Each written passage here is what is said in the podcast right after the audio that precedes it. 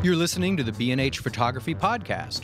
For over 40 years, B&H has been the professional source for photography, video, audio, and more. For your favorite gear, news, and reviews, visit us at bnh.com or download the B&H app to your iPhone or Android device. Now here's your host, Alan Weitz. Greetings and welcome to the B&H Photography Podcast, which according to the ratings is rapidly gaining traction out there. To those of you who have spread the word and or left positive comments on iTunes, thank you. We aim to please and your feedback is quite valuable to us. I think I speak for John, Jason, and everybody else involved in this podcast and say we're real happy with how things have been evolving here, and our goal is to make it that much better. Today we're going to be talking about photography blogs, review sites, and lest we forget those oh-so-addictive photo rumor sites. Coffee would not be the same without them. Our guests today are Kevin Raber, the CEO and publisher of Luminous Landscape, and Jason J. Hermann, founder and publisher of Sony Alpha Lab. Kevin, welcome to you.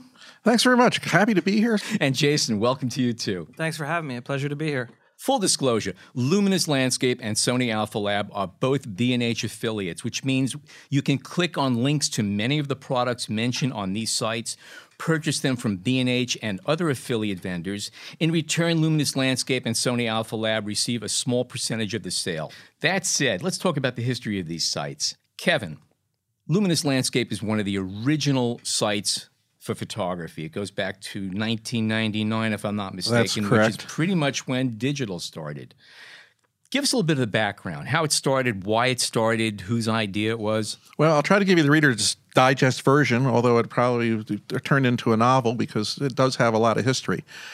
The founder of the site is Michael Reichmann. Many of our readers know him, and he was encouraged to start the site by his partner and friend Chris Sanderson. And it was like Michael started doing kind of like a little blog sort of thing, and he said, well, you know, we should turn this into something bigger. And of course it was right at the dawn of the digital age, and Michael just kind of started picking up cameras, playing with them, and you know, he developed a word and a following, mainly because he was a good writer, but also he was a good articulator, and his articles helped people understand the digital changes that were taking place, you know, how to move from analog to digital, what the different formats were, and readership just built up, as you know, we see with a lot of different sites exponentially. Who's the competition back then, or was there any? Well, I don't know if you can really ever say, and I have had this discussion with Chris and Michael many times. In the web business, I don't consider there to be competition. It's not like, you know, we're selling products and see who gets a bigger sale. You can look at the ratings and other things like that. But at that particular time, there weren't too many other sites. Rob Goldbreth, for one, and Fred Miranda. There's some of the old guys out there that are, and they're really probably not old guys, but I mean old as far as sites go. I think there's also Digital Darkroom I used to cover back then, but then he got married and have a kid and never came back. Yeah, some of them come in and come out, and it's kind of interesting the way it evolves. What happened is there were some health issues with Michael a few years ago, and in my relationship with Michael, when I was with Phase One, selling him some digital backs, and we became friends and would go out shooting together, and over a couple glasses of wine, and this is the way it sometimes happens, you know, I had mentioned to him, I said, have you ever thought you want to do something different or needed some help or wanted to, you know, move on to some other projects? Let me know, because, you know, this would be a cool site to work for and do things with, because we shared the same passion. And I must tell you, if there's one thing between Chris and Michael and myself that we have, is it's a passion. It's a passion to share, it's a passion to teach, you know, and it's a passion about, you know, the website. And some of the cool things that have happened along the way, we also started doing videos. We did some of the very first tutorial videos on Lightroom, and we also made video journals. So we would do travels and to go with photographers elsewhere, and eventually these video journals were a subscription, and you could buy a DVD and they would be shipped to you, and eventually it became electronic, and you know, now it's just a whole, you know, side of the video content on our website. We don't actually do journals anymore, because otherwise you'd wait 6 months to get all the content that we're releasing on a regular basis. Right. So, you know, it's kind of grown and changed, and it's been a lot of fun. So I'm happy to be part of it now, and I was essentially the CEO and publisher. It's basically me doing the site with Chris at this point, and Michael has moved on to still contribute articles and have doing some fun stuff, but his focus is on the endowment, and maybe we can talk about that what we're doing with that later on. One question I do, was it red or white wine that you had at that meeting? I'm a red wine guy. Jay, you came along about 10 years later. Your site started off about 2009, a whole different landscape.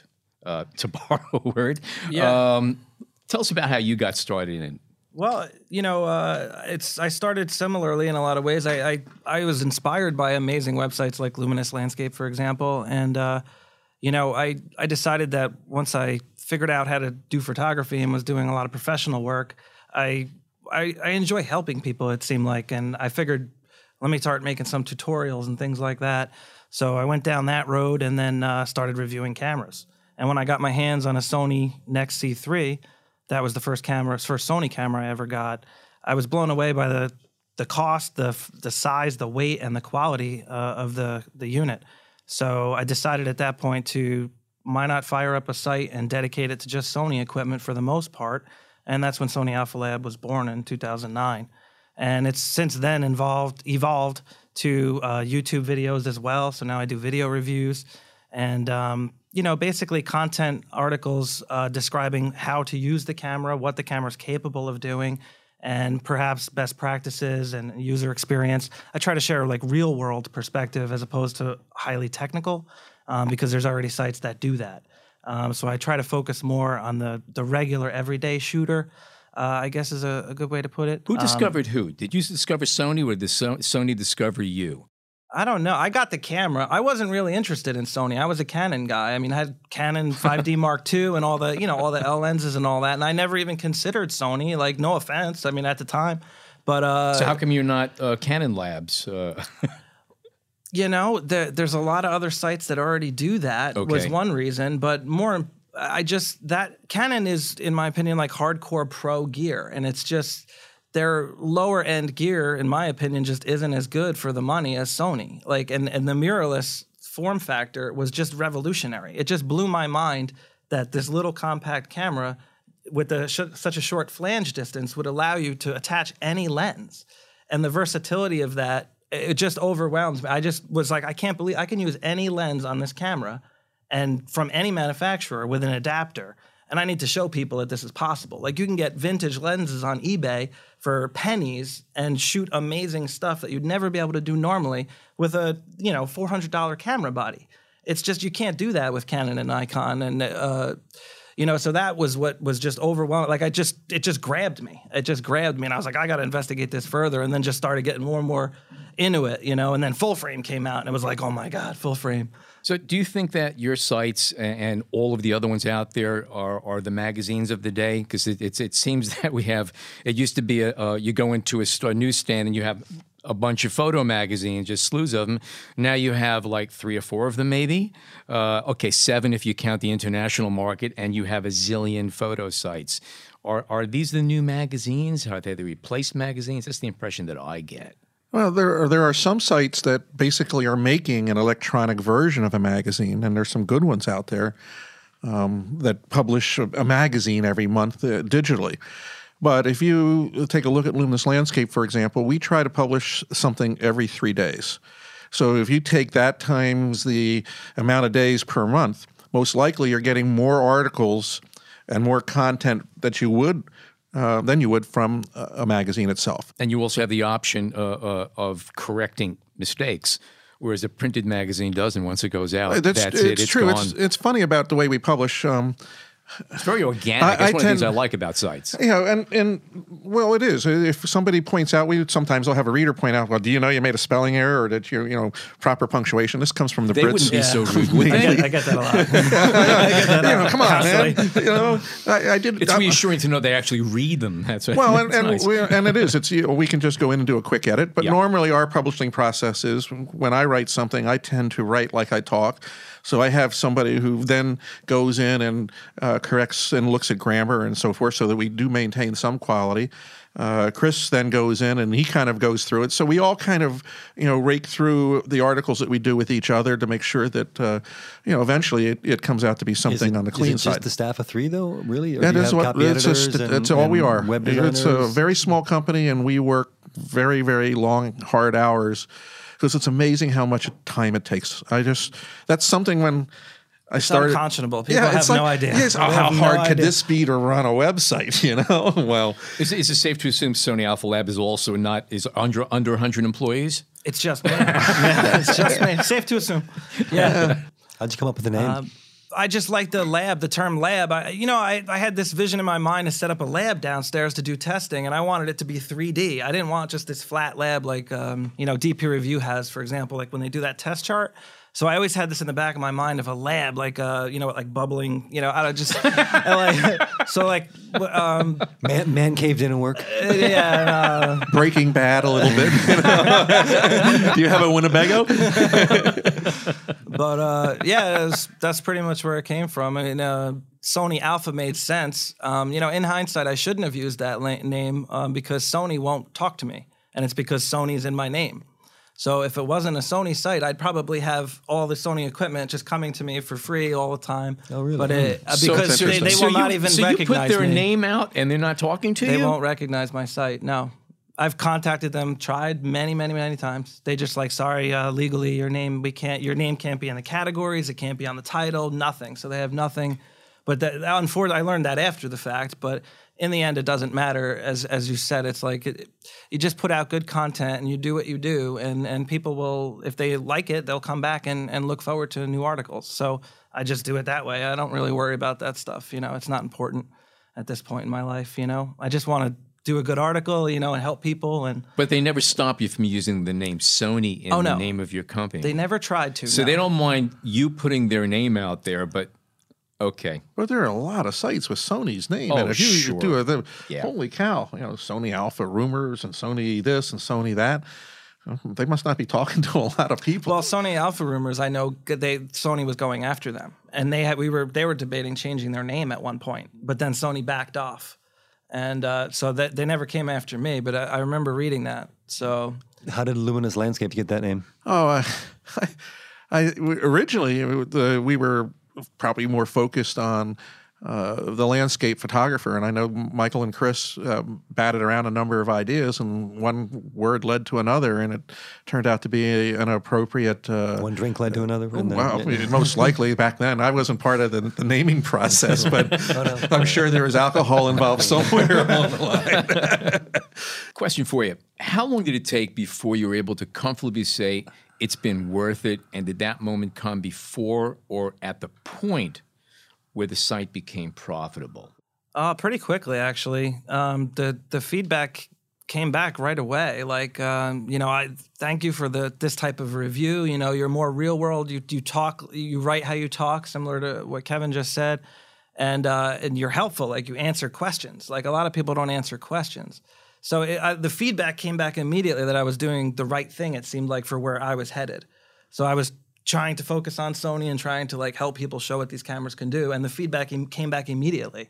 I sent a couple links to Sony Alpha Rumors. They shared it. And then before you know it, you have a lot of people checking it out. And if they like it, they share it. Pretty immediately. I think Michael found that out pretty quickly when he started monitoring the responses that were coming back as far as emails going. And there are tools that started coming into play, such as Alexa rating and 3D stats, where you can start watching the number of hits and page views go up, and they eventually put a counter on the page, and it grew very rapidly to a point where the numbers were staggering of who was visiting a homemade site, basically. And I think that was kind of the magic back then. It was a homemade site, and there was a lot of trust in what Michael shared, because it was what other people were either finding out for themselves or learning from. So, and to today, it's still a very popular site. One of the things that I remember when I came on board, Michael was teaching me all the ins and outs of the site. There's over 6,700 other sites linking into Luminous Landscape as a resource. And, that's probably more valuable than anything else in regards to, you know, driving business to the site.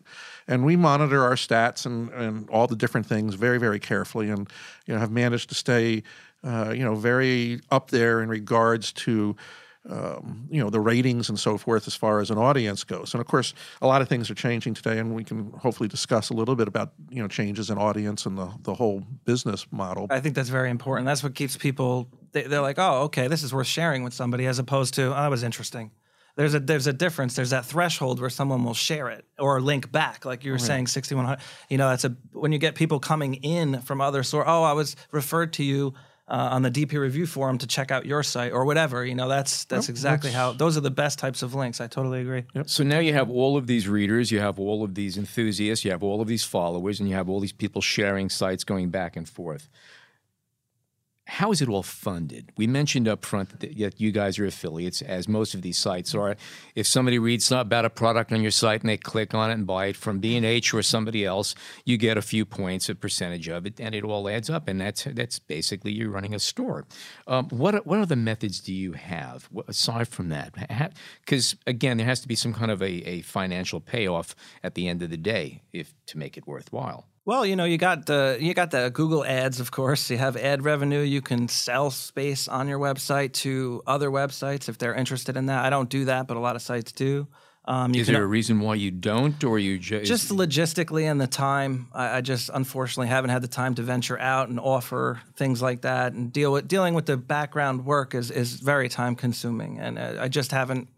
I have a full-time job, so I don't need the money, arguably, you know, so I don't really do it for the money. It doesn't hurt, though. No, it helps. Yeah, don't get me wrong. I don't turn it away. I mean, no one's going to turn money away. But, yeah, there's a lot of different ways you could do that. But I do see selling on the side of a website is a good way. Also, subscriptions you could do if you wanted, or you could do workshops like Kevin was saying. But there's also now fan funding pages you could use. I actually just signed up for this fan crowdfunding site called Patreon. Mm-hmm. And it's a way that users, if they like your site, they can give you like $1 a month or something. It's totally voluntary, but it's like a way to say, hey, Jay, here's a beer. You know, I appreciate that help. Thanks. You know, there's little things. There's all different ways like that where you can try to maybe get, you know, a couple dollars here or there a month. And at the end of the month, you have enough to pay the bills, you know, or at least virtual panhandling. It's great. Arguably, yeah. Or begging, yeah, e-begging they call it. You know, a lot of words for it, you know. But the bottom line is, you know, there is a value to what we do. I mean, you know, people come and they get something from you. Like, they get something. I like, oh, now I know how to use my camera better. Like, there's a value to that. You used to have to, you know, what would you do before? The gear that you get is, do you pay for it yourself? You're buying everything yourself, or do you get you're getting it through affiliates or? Oh, the gear that I review, obviously, yeah. No, the gear that I review, I get from BH Photo. Okay. They send me gear. I ask for a certain amount of gear, and then they'll send it to me like once a month, pretty much, and then I'll review it and send it back. You know, we're a little bit different at Luminous Landscape, which I'm very proud of, and. Originally, there was no advertising, and at some point, Michael decided to start selling ads because people were asking, can we put ads on your site?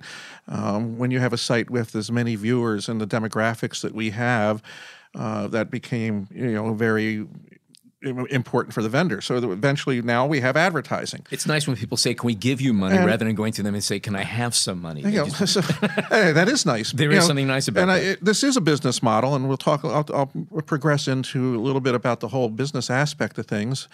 So we started running ads on Luminous Landscape, and we also had videos that we were selling tutorials for. So that became a very big part of the income at one particular point, specifically when Lightroom was new, and we had a great, you know, 9-hour tutorial in Lightroom, and sold thousands of those. So that became a good. And these you also did in house, or did you get it? No, outside? They were all done in house. So everything you're doing. Chris Sanderson, I'll mention his name. He's the guy behind all the videos, and a partner in the business with us, and he handles the whole video side of things, and you know that's changing too. We'll talk hopefully a little bit about that because that's a huge change coming on board with all the different aspects of things. But our model was based upon advertising, videos, and our workshops, and the workshops were usually all-inclusive, high-end workshops to Antarctica, and we do one of those every year. We fill a boat with 60, 70 people. Last year we did two, and this year we've got one in November, which is a 3-week trip to both South Georgia Island and Antarctica. and they're remarkable, life-changing experiences, and they're all photographers. So that was our model. Recently, we had to make some choices as we're watching the business model change. Advertisers are saying we're going to pay less. A lot of photographers out there doing workshops, so that is being diluted to, you know, there's a lot of choices as far as workshops go and who you go to. And I'm sorry, are advertisers are paying less because there's more sites out there? I think there are more, when there's more sites, but they also are aware that ad blockers, which is a major life changer for many websites, are coming into play very big time, where people can opt to block ads. So yeah, you know, it made a huge difference. And so you know, this is a big changer, because people go, oh, I can buy this app and block all the ads from disturbing me on the site. And a lot of that was generated because of these Google AdSense ads. Now, Luminous Landscape doesn't have pop-up ads. We don't do Google AdSense, and the only affiliate we work with is B&H. You know, there are a lot of sites where, you know, you'll see an announcement and you'll see Adorama, B&H, and, you know, Amazon, and, you know, any others that might be relative to affiliate programs out there. And, you know, that's the way they make their money. That's not the distraction that we want to have at Luminous Landscape. And if we do deviate anyway, and we just went to a membership site and talk about deviation, it's pretty interesting the feedback you get from your readers very quickly. Our readers are loyal. They've been with us a long time, and you know, if you change the font, you hear about it. Now, one of the things you're going to be doing now, or just start doing, you have a paid subscription base. What's the difference between what you get free and what you pay for, and why did you do that? What was the? I think it's a thing that's coming of age, and many sites are beginning to have to look at, you know, if this is our business model and this is how we're doing business, and you look at revenue streams and the different aspects of, you know, keeping you alive as a business, you have to make some choices. And Chris and Michael and I took a drive from Portland, Oregon to the Palouse, and we made a decision that, you know, we have a lot of good content, but if we are going to grow into the future with what our dream has originally been, and to share the passion and photography and be a resource for photographers, that the only way we could do that is to come up with a new model of monetization. And, you know, we batted around $29, $59, $79, and, you know, all of a sudden it was like, what are we doing? We have a load of readers and subscribers. We would love to continue with a free model, but it's just almost impossible. When you look at what it takes to create the site, maintain the site, and do all the different things, to come to New York like we have and create 3 or 4 days of content, you know, you're talking expenses. This is a business. And as a result, you know, no different than any other business, we had to find a way to do it. So we said, let's make it simple, $1 a month. And how's the feedback been for that? Amazingly good. What we did, and what this was, I think, the clincher, and this is where I think we're going to see, you know, some major things, is by changing to this membership model, we also took all the video content, which used to cost $150 a year if you wanted to have a subscription to the video content, and made that part of the $12 model. So you get all the content that we offer up on a regular basis, 3 articles a week, and, you know, from some great contributors, from us, good gear reviews. You also get all the videos, not only the videos that we're producing, and we've got a ton of them in the can and that we're working on, because we believe that video is a very important part of content these days. But you get all the past videos, all the video journals, all the tutorials, all for $12, not a month, a year. And, you know, this is all of a sudden a new model. And a lot of this was inspired because the trip we came from was where a number of other websites, we were invited to a launch of a product, and a lot of other content providers were there. And a lot of them were sharing the same things. The ad rates are going down, and they didn't have videos. They didn't have workshops as an income stream. You know, if you're going to really try to maintain and be viable in the future, you got to exist. My feeling is always that if getting something for free and paying for it gives it a different value also. I think when people pay for something, they also appreciate it and maybe even gain a new level of respect for whatever you're doing. Yes, we had a load of people when we started this, and we were going to make the whole site a pay site, have objections to things. Now, we listen to our readers one way or another. We hear them. Right. And one of the main objections was the forum has been such a big part of our website, and that's visited very heavily. And we heard our readers and we made the pay site everything but the form. So the form is still free, and that's good. Now, we do have an option saying if you're going to sell something on the form and make money, you might as well, you have to become a member to do that. So here's a question for you. Something that's interesting about all of these photo sites is that they're founded and run by photographers. They're not writers, but much of the content is written. So how did you find making the transition from being a photographer to somebody who creates pictures with words, which is an art in itself, and it's not easy? No, you know, like Kevin said earlier, I just kind of write how I talk. And when you're reading it, it kind of sounds like I'm just talking to you. So it's not necessarily written like how a writer would write. But over time, you learn and you try to paint the picture or share a funny moment to make the reader more engaged. You be conversational rather than technical. Exactly. Really. That's what I tried to do. And I try to relate more personal things into my writing to make people feel like, oh, I can relate to that, and things like that. So I've kind of moved that direction, but I've never really dove into learning how to write, like taking a course or anything like that. So I'm not sure if any other people have, but... Now, you mentioned earlier that you felt that you've definitely made a transition since the first time you wrote to where you are right now. It's kind of funny to move from management kind of business aspects of things and being able to speak in front of the public and teach, which I did very well, to actually trying to articulate that through the keyboard. And Michael is just the most articulate, interesting person when he writes, and product of Canadian education versus an American education problem. So nothing's worse than being... But he had to wait 6 months to see the principal. Yeah. First off, I'm not the best typist in the world, and it's hard to get started. But one of the most satisfying things for me over the last few years is once I can finally isolate myself and stay focused on writing and really work hard on doing it, because it's work for me to write. It's the most rewarding part. It's a whole new, kind of passion I'm beginning to find is I'm loving doing what I'm doing. But, I do rely on somebody else to take a look at the grammar and the spelling side of things afterwards, because I read all my errors just the way I kind of typed them out. You hire copy editors or freelancers? It's not so much. Yeah, it's a copy editor. It's somebody who...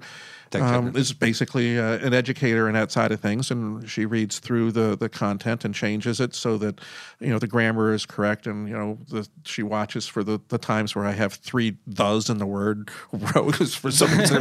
This is not full-time staffer, though. This is not full-time staff. No, she's part-time on contract staffer. So we're not to that point yet. But plus, people are photographers coming in, and they're not writers themselves, and they're not really looking to read a novel. They're looking to get information and learn something. And of course, there's some people like that happen to be teachers and stuff, and they'll let you know that you got everything wrong. But for the majority, it seems for me, at least at my site. I have to ask now, is that all of these sites have been educating photographers and making a lot of people extremely knowledgeable and experts in many, many fields and aspects of photography. And they like writing back to all of these sites. There are some people that just go trolling all day long for this sort of thing, and they'll take any opportunity to have their name show up on the internet. I'm sure you both have to field a lot of that. How do you deal with that? Where do you draw the line? At Luminous Landscape, we don't have comments to an article. We have a form. And if you want to comment on that article, you have to join the form. So you have to go through a process and answer some very difficult questions so that we know you're not like a robot. And so you pre-qualify everybody. Well, nobody's pre-qualified. We don't say no. If you can, it definitely weeds out a lot of the trolls, though. Yeah, but it does weed out the trolls and the spiders. You have to answer a number of questions, like what's 6 + 3, times 2.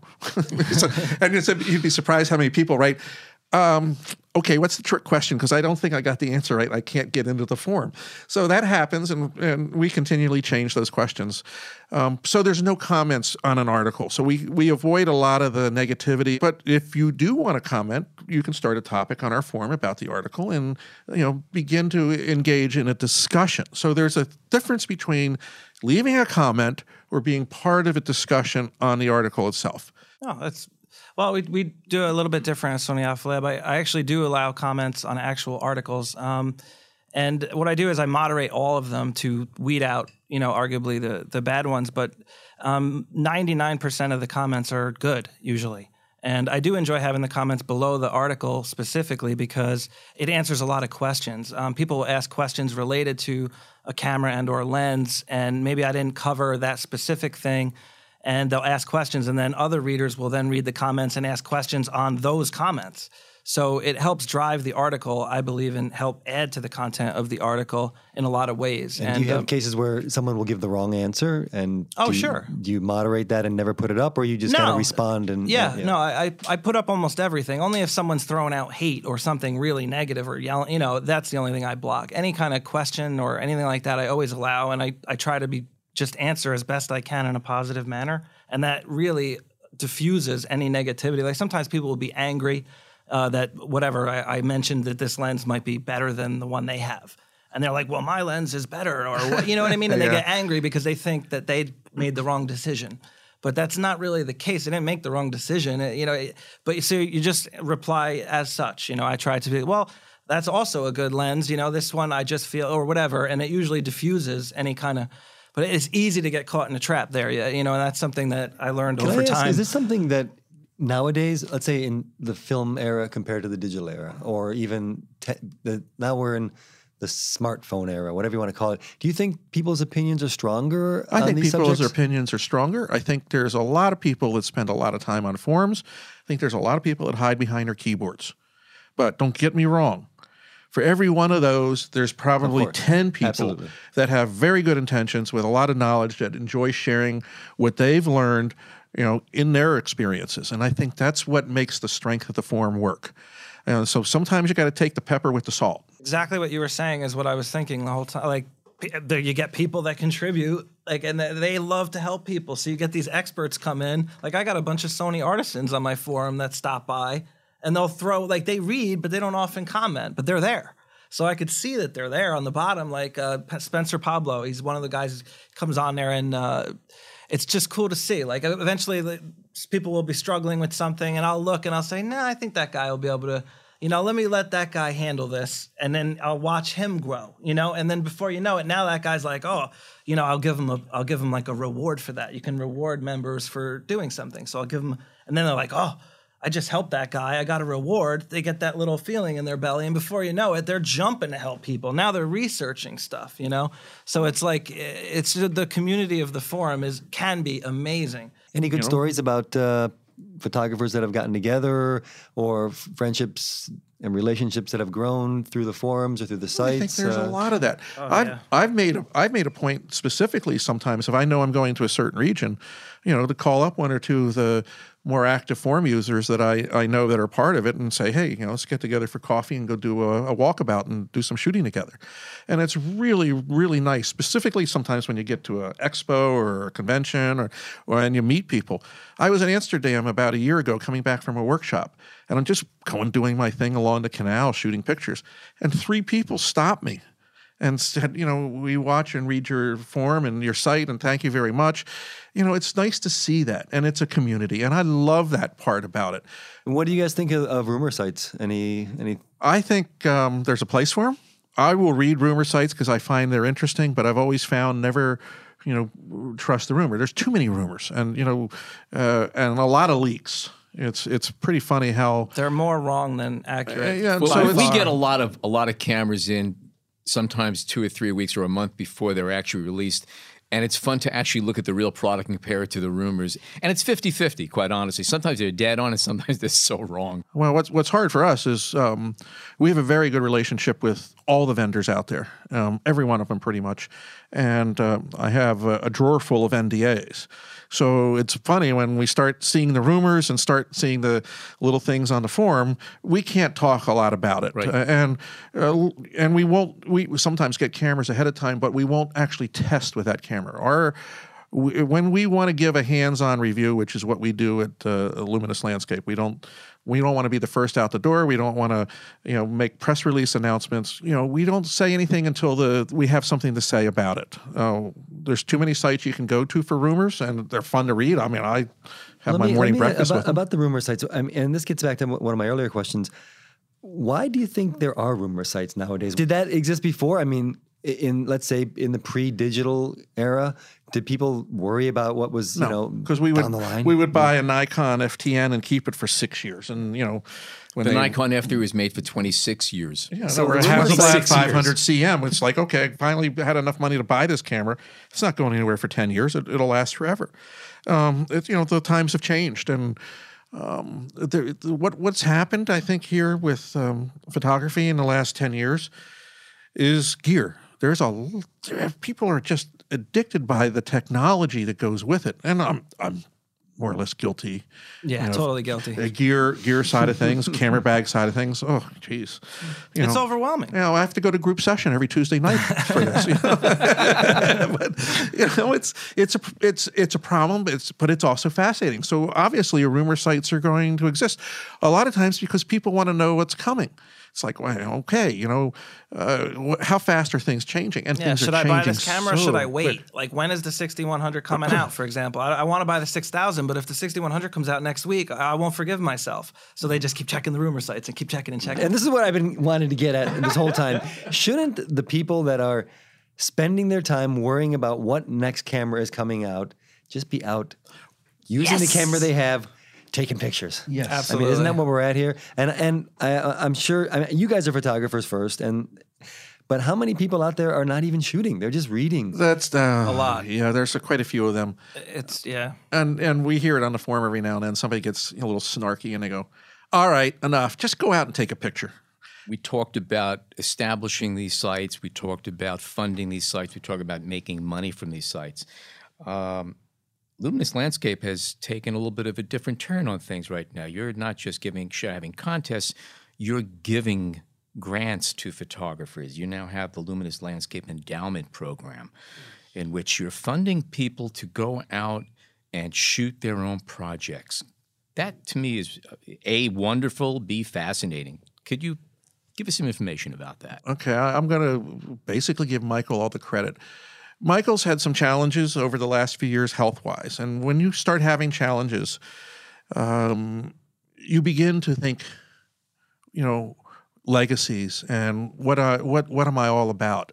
The whole concept of the Luminous Landscape was a site that would give back to the readers, you know, good content and good material. And he thought, what can I do?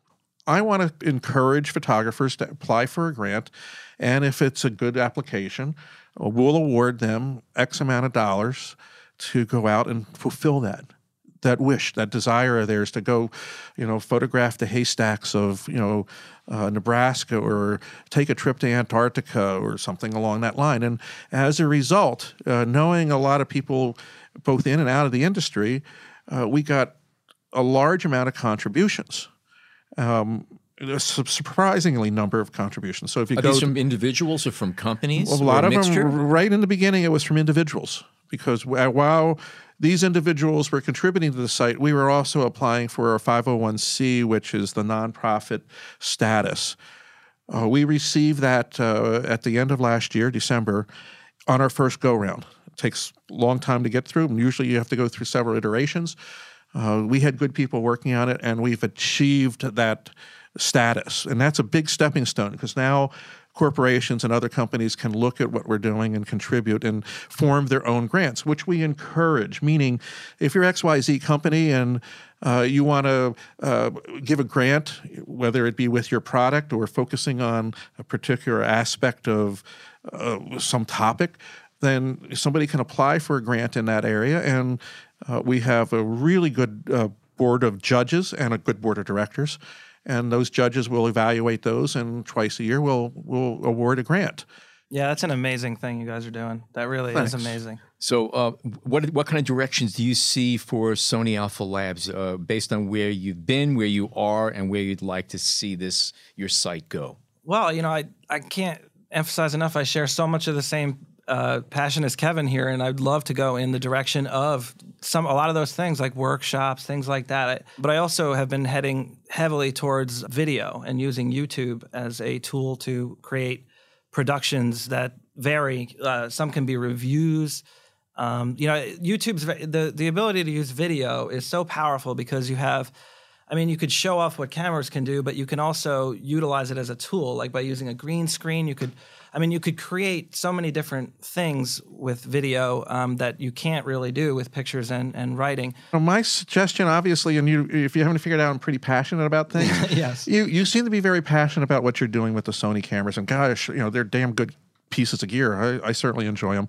You know, and you're going to reach that point where you're going to have to decide. And, you know, I have no doubt, based upon, you know, listening to you and seeing what you've already done with the site, that you're going to, you'll succeed, and you'll know when the time is right. Oh, well, I appreciate that. And, confidence. You know, all of a sudden you'll be home and spending more time with the kids, but also doing what you want to do. So, and, you know, don't, you just remember you're going to have that day where you're going to say, oh my God, you know, I'm going to have to make a decision. And you're going to probably have days you have remorse, but if you march forward, you know, you're going to succeed tremendously. You have it built into you. I can tell by just sitting next to you for this, the last hour or so. So, well, this is the really point where I say, and they lived happily ever after. Thank you, Jay. Thank you, Kevin. Thank you, John, our producer and my co-pilot. And thank you, Jason Tables, our engineer. Give us your opinions on Twitter at BH Photo Video with the hashtag BH Photo Podcast.